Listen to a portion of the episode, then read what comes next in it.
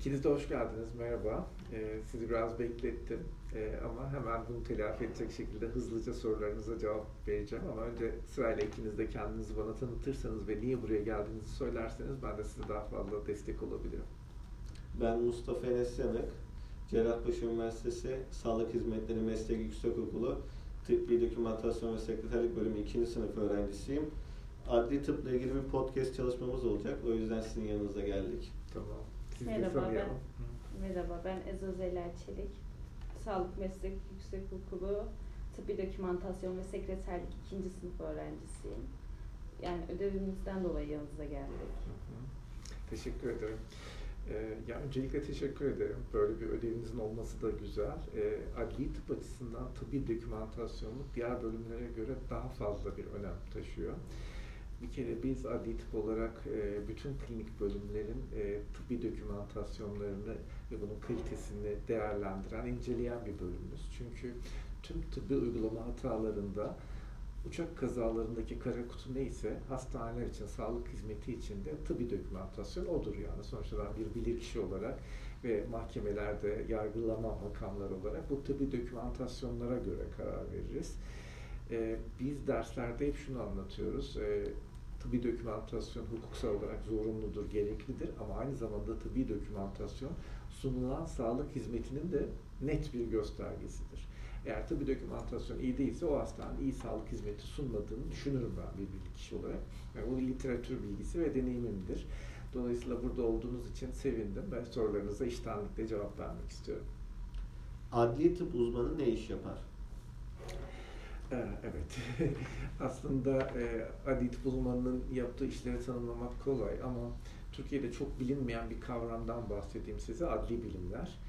E, adli bilimler bizim büyük şemsiyemiz. O, o şemsiyenin içerisinde adli tıp, adli farmakoloji, adli genetik, adli hukuk, adli patoloji gibi birçok branş var. E, benim iki şapkam var. Hem adli bilimler uzmanıyım hem adli tıp uzmanıyım. Ama Türkiye'de gerçekten adli tıp uzmanlığı, adli bilimlerin lokomotif görevini de görüyor.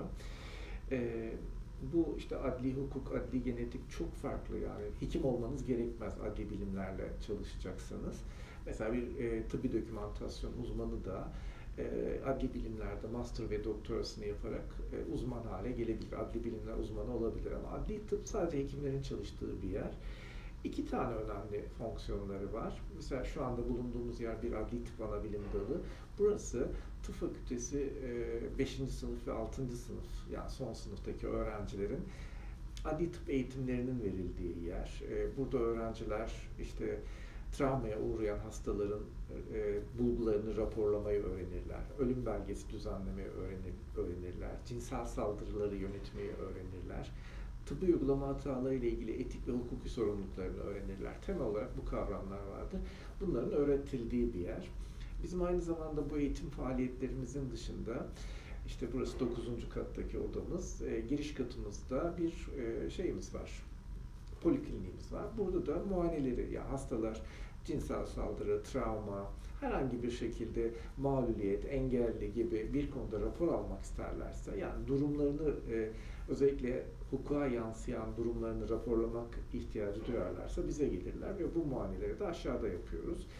Oradan iki kat aşağıda, eksi ikide de bizim işte morg bölümümüz var e, işte fotoğrafların çekildiği, işte postmortem dediğimiz ölümden sonraki muayenelerin yapıldığı bölümde orada e, bizim tabii e, adli tıp uzmanları gündeme geldiği zaman en çok işimizin otopsi ve ölümden sonraki muayeneler gibi olduğu düşünülse de aslında sadece genel işimizin yüzde yirmisini kapsıyor.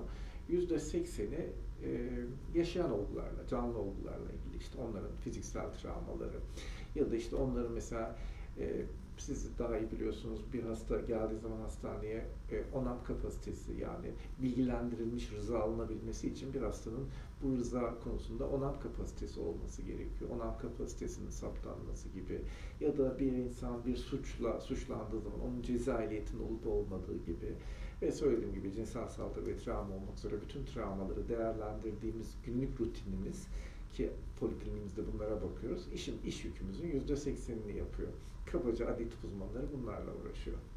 Adli tıp uzmanı olmak için hangi eğitimler al- eğitimleri almak gerekir? Güzel. e, aslında bir, bir miktar cevaplandırdım galiba. Adli tıp uzmanı olmak için önce bir hekim olmanız gerekiyor. İşte tıp fakültesi kazanmanız gerekiyor. Bitirdiğiniz zaman da TUS sınavına giriyorsunuz. TUS sınavından da e, bu alanda ihtisas yapma hakkını kazanıyorsunuz. Sonra da minimum 4 yıl süren ya 6 yıllık tıp eğitiminin üzerine minimum 4 yıl süren uzmanlık eğitimimiz var. Bunu da bitirdiğiniz zaman adli tıp uzmanı olmaya hak kazanıyorsunuz. Ama dediğim gibi adli bilimler uzmanlığı ki bizim büyük şemsiyemiz çok daha önemli olduğunu düşünüyoruz. Orada herhangi bir üniversitede lisansüstü eğitiminizi yaptığınız zaman adli bilimler alanında master ve daha sonra da master'ını bitirdiğiniz zaman doktora yapabiliyorsunuz. İşte bu eğitimleri de yapabilirsiniz. Türkiye'de adli bilimler enstitüleri var. Bir tanesi de sizin üniversitenizin İstanbul Üniversitesi Cerrahpaşa'nın Adli Tıp Enstitüsü var ki Türkiye'nin en büyük ve en önde gelen e, Adli Tıp Enstitüsü'dür orası. Aynı zamanda Avrupa'da da söz sahibi bir yerdir o bölüm. Ben de geçmişte oranın öğretim üyesi de oldum. Hala da çalışmalarım onlarla birlikte devam ediyor. Orada hukukçular, kimya mezunları, biyoloji mezunları, işte her bölümden insanlar, adli bilimler uzmanı olabilir orada da ve bu çok önemli. Mesela diyelim ki bir polissiniz, olay yeri incelemesi uzmanı olmak istiyorsunuz. İşte kriminolojiyle bir ilgili, suçla ilgili bir alanda çalışmak istiyorsunuz. Adli bilimlerde babalık tayini yapmak istiyorsunuz gibi. Bütün bunların uzmanı olacağınız yerde adli tıp enstitüleridir. Buradan da bu şekilde mezun olabilirsiniz. Ana bilim dalında hangi konularda rapor yazıyorsunuz? Sanırım yani Koç Üniversitesi'ni soruyorsanız, Koç Üniversitesi'nde bizim buraya diğer ana bilim dallarından farklı olarak işte e, trafik kazaları, yaralanmalar e, az geliyor. Cinsel saldırılar da değil mi? Görece az geliyor ama geliyor. E, bize daha çok e, mesela hukuki ehliyetle ilgili raporlar geliyor e, evlenme boşanma olgularındaki e, çatışmalar, işte çocuk velayetin kime verilmesi gerektiği, kişisel ilişkinin bu ebeveynler arasında nasıl düzenlenmesi gerektiği gibi konular geliyor. Ama bunun dışında da şunlar geliyor mesela bir ateşli silahla ölüm ya da yaralanma olgasında e, olay yerinin değerlendirilmesi, buradaki olay yeri bulgularından yola çıkarak kimin ateş ettiği, e, ya da işte hangi zaman diliminde bu olayların olduğu gibi olaylar ya da mesela bu kesici delici alet yaralanması olabilir ya da bu bir trafik kazası olabilir. Trafik kazasındaki kusurların belirlenmesi. Yani e, ceza davaların ana konusunu oluşturan hem travmalar, bu darp cebir de olabilir, hem kesici delici herhangi bir silahla işlenen cinayetler bunların aydınlatılması için böyle e, yani yaralanmadan dolayı ne kadar yaralanmış sorusu değil de bir bütün olarak olayın çözülmesi için ateş edenin kim olduğundan tutun da işte bulguların doğru olup olmadığına kadar bu tip vakalar bizim rutinimizi oluşturuyor. Yılda e, 40 ile 50 civarında. Burası 2 yıl önce kurulan bir adli tıp anabilim dalı. Dolayısıyla yılda 40 ile 50 arasında e, raporu ancak yapabiliyoruz. Çünkü bunlar büyük dosyalar oluyor ve burada etik daha çok öğretim üyemiz de yok. Ben tek başıma çalışıyorum. Dolayısıyla 40-50 olguyu ancak şey yapıyoruz. Ama mesela bir Ege Tıp Fakültesi Adli Tıp Anabilim Dalı'nı konuşuyor olsaydık yani günlük belki de 15-20 tane işte darp cebir, trafik kazası, e, bir o kadar mağluliyet e, olgusu görebilirdiniz orada. Oralara da o tip yerlere de bu hani rutin iş yükleri çok yoğun olduğu için bizim gibi olay yeri incelemesi yani bir dosyanın retrospektif olarak yeniden değerlendirilmesi, olay yerinin yeniden rekonstrüksiyonu gibi olgular oralarda çok yapılamaz. Yani yılda onlar bizim bu 50 tane yaptığımız dosyalardan 3-4 tane yapabilirler. Çünkü bu konuda e, eğitimli yeterince personel bulamıyorlar. Bir de iş yükleri çok fazla. Çünkü onlar her gün işte mağluliyet, darp cebir gibi olguların, hani görece basit olarak olguların raporlarını yazıyorlar. O raporlar da önemli. Mesela bu sabah bize bir tane geldi. Ee, bir yumruk atma sonucu bir dişinde kırık olan bir bakanın raporuydu sordular bize.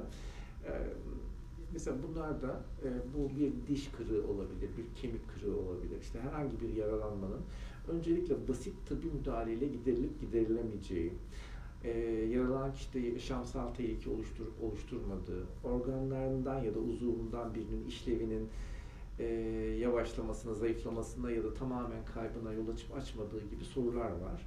Bunlar şunun için gerekli bu sorular.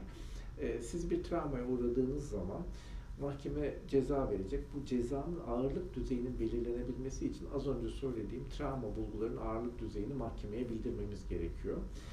Dünyanın her yerinde şiddetle mücadelede en etkin yöntem belgelemedir. Belgeleyemediğiniz zaman maruz kaldığınız şiddeti iftiracı konumuna düşersiniz. Yalan söylemekle suçlanırsınız. Dolayısıyla şiddetle mücadelede en önemli yöntem belgeleme. Belgelemeyi de adli tıp ana bilim dalları yapar. Bizim görevimiz budur ya. En önemli görevimiz budur. Bu bir cinsel saldırı olabilir, bu herhangi bir travma olabilir.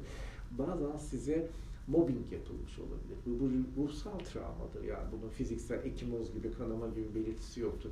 Tüm bunları belgelemek adli tıp uzmanlarının işidir. Belgeleme de şiddetin önlenmesindeki en önemli e, etkendir. Sorularımızı cevapladığınız için teşekkür ederiz. Çok teşekkürler. Çok güzel sorulardı. Umarım işinize yarar. Merhabalar. Bugün Cerrahpaşa Tıp Fakültesi Hastanesi'nde Mustafa Bey ile birlikte aşılar hakkında merak edilen soruları cevaplandıracağız. Öncelikle kendinizi tanıtabilir misiniz? E, adım Mustafa Tekiner. Yaklaşık 30 yıla yakındır Cerrahpaşa Tıp Fakültesi'nde genel idare hizmetlerinde, gelir idaresinde yönetici olarak görev yapıyorum. Kendim de hemofili hastasıyım. Uzun yıllardır doğuştan itibaren e, Cerrahpaşa Tıp Fakültesi'ne tedavi oluyorum. Halen tedavilerim devam ediyor. E, profilaktik bir tedavi yöntemimiz var. E, onunla birlikte devam ediyoruz. Ee, teşekkürler. Hazırsanız sorulara geçelim. Lütfen. Öncelikle e, bize aşının tanımını yapar mısınız? Aşı hastalıklara karşı bağışıklık sağlama amacıyla insan veya hayvan vücuduna verilen zayıflatılmış hastalık virüsü, hastalık etkeninin parçaları veya salgılarıyla oluşturulan çözeltidir. E, peki hangi durumlarda aşı olmamız gerekir? Kişinin yaşamını tehdit eden veya vücutta kalıcı hasar bırakan bir patojenlerin varlığında veya diğer kişileri fazla etkilemese de kişi risk grubunda ise bunlar diyabet, hipertansiyon ve benzeri hastalıklar gibi aşı yapmak gerekebilir. E, aşı olduktan sonra gerçekten hastalıklardan korunmuş olur muyuz? Şimdi patojenlerin canlı vücudunda enfeksiyona yol açma neden olan bir neden de patojenle temas süresi ve konsantrasyondur. Aşı sonucu bağışıklığı, bağışıklığı gelişmiş ise patojenlerle normal bir temas hastalığa yol açmaz. E, peki aşıların bildiğiniz yan etkileri veya zararları var mıdır? Lokal olarak enjeksiyon yerinde ağrı, şişlik, kızarıklık görülebilir. Sistemik olarak ateş, baş ağrısı, kas ağrısı, iştahsızlık görülebilir. Ancak bazı aşılarda kendine özgü yan etkiler oluşabilir. Örneğin hepatit A aşısında, A aşısında kusma ishal, kızamık, kaba kulak, kızamıkçık aşılarından sonra ise döküntü görülebilir. E, hepimizin bildiği üzere iki senedir koronavirüs ile mücadele içindeyiz. E, maalesef. E, Evet. Sizce koronavirüsün tek koruma yolu aşılar mıdır? Elbette ki değildir. Temizlik özellikle ellerin temizliği, damlacık ile bulaşma ihtimaline karşı kalabalık yerlerde maske takma ve mesafe kuralına dikkat etmeliyiz. Bulunduğumuz ortam kapalı bir alan ise taşıyıcı birisinin varlığı düşünülerek ortam sıklıkla havalandırmalıdır. Böylece ortamdaki patojen yoğunluğu azaltılır. Ee, hazır koronavirüsten bahsetmişken Sinovac ve BioNTech aşılarından hangisinin daha etkili olduğunu düşünüyorsunuz ve e, sizin tercihiniz ne olmuştur yaptırdıysanız aşıyı? Araştırmalar gösteriyor ki BioNTech adlı aşı içerdiği teknolojiden dolayı insan vücuduna daha fazla antikor üretimine neden olduğu için daha etkili olduğu kabul edilmektedir. Ancak ben e, Sinovac aşısı oldum. İlk e, ülkemize gelen aşı olduğu için e, devletin ya bakanlığımızın e, bize sunduğu ilk aşı olduğu için ilk iki aşımı onunla e, hallettim. Üçüncü aşımı da BioNTech yaptım. Sinovac aşısını tercih etme sebebiniz var mıydı peki? Ya e, inaktif aşı olması açısından hani e, laboratuvar ortamında değil de daha doğal hücrelerle yapılması biraz bana e, yakın geldi. Hı, anladım. Teşekkürler. 7 yaşın üzerindeki bir çocuğa daha önce eksik olan difteri, boğmacı, tetanos gibi işte e, DABT yani beşli karma aşısı denilen aşılar yapılabilir mi? Yapılamaz ancak yanlışlıkla bu yaş grubunda aşı yapılması durumunda önemli bir yan etki oluşturmayacağı düşünülmektedir. Bebeklere gereksiz yere çok erken aşı uygulanıyor. E, anne sütünün onu koruyacağı düşünülüyor deniliyor. Yani çoğu insan bunu söylüyor. Bu konu Evet. hakkında sizin düşünceleriniz nedir, nelerdir? E, Gereksiz yere çok erken aşı uygulanır sözü bir savdan ibarettir. Araştırmalar ve var olan uygulama bu yöntemin doğru olduğunu göstermektedir. Ancak kontrollü deney gruplarıyla yapılan veya yapılacak araştırmalar aksini ispatlarsa bu yöntemden elbette ki vazgeçilebilir. Anne sütüne ancak annenin geçirmiş olduğu mikrobiyal hastalıklar ve mikrobiyal hastalıklar ve olmuş olduğu aşılardan oluşan antikorlar anne vücudundan bir miktar geçebilir. Ancak bu miktar yeterli değildir ve bebeğin karşılayacağı her patojene karşı anne sütünde ilgili antikor bulunmayabilir. Bu nedenle şu anki bulgular aşıların gerekliliğini ortaya koymaktadır. Peki sizin aşı karşıtları hakkında düşünceleriniz nelerdir? Aşı karşıtlığı kavramı son pandemiyle ön plana çıktı. Aşıyı savunanlar gelenekselleşmiş düşünce kalıbıyla hareket etmektedirler. Karşıt olanlar ise kökeni tam olarak anlaşılamamış bir virüse karşı komple teorisyenlerinin etkisiyle derin kuşku duymaktadırlar. Bu virüse karşı geliştirilen aşıların ise bir ilacın tedaviye sunulması için gerekli emniyet aşamalarını geçmediğini düşünmektedir. Bu nedenle bu insanlara saygı duymak gerekir. Evet, anladım. Ee, hastalığı geçirmek mi, aşılanmak mı daha iyi bir bağışıklık sağlar? Aşılar hastalığın oluşturacağı bağışıklık sistemine benzer. Ee, şekilde uyararak bağışıklık sağlar ancak hastalık ve e, hastalığın oluşturacağı muhtemel kötü sonuçlar ortaya çıkmaz. Hastalık geçirdiği zaman ise e, bilimsel sorunlar e, kızamıkçığa bağlı doğum kusurları, hepatit B'ye bağlı karaciğer kanseri ve geçirilen hastalığa bağlı e, ürünler görülür. Peki bulunduğum toplumda veya ülkemde görmediğim bir hastalığa karşı aşılanmam gerekli midir? Aşı ile önlenebilen hastalıklar birçok ülkede aşılama hizmetleri nedeniyle az görülmekte. Beraber hastalığa yol açan virüs ve bakteriler dünyanın farklı bölgelerinde yer almaktadır. Bu etkenler kolaylıkla e, sınırları aşabilirler ve kişilere kişilere bulaşabilir. Hastalığın yayılması önlenmesi için çevreye e, güvenerek e, güvenmek yeterli değil.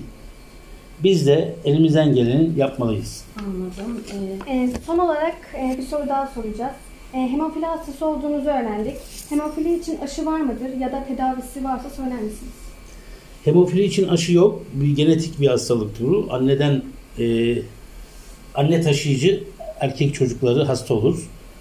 E, kız çocukların hasta olması annenin de babanın hasta annenin taşıyıcı olması lazım.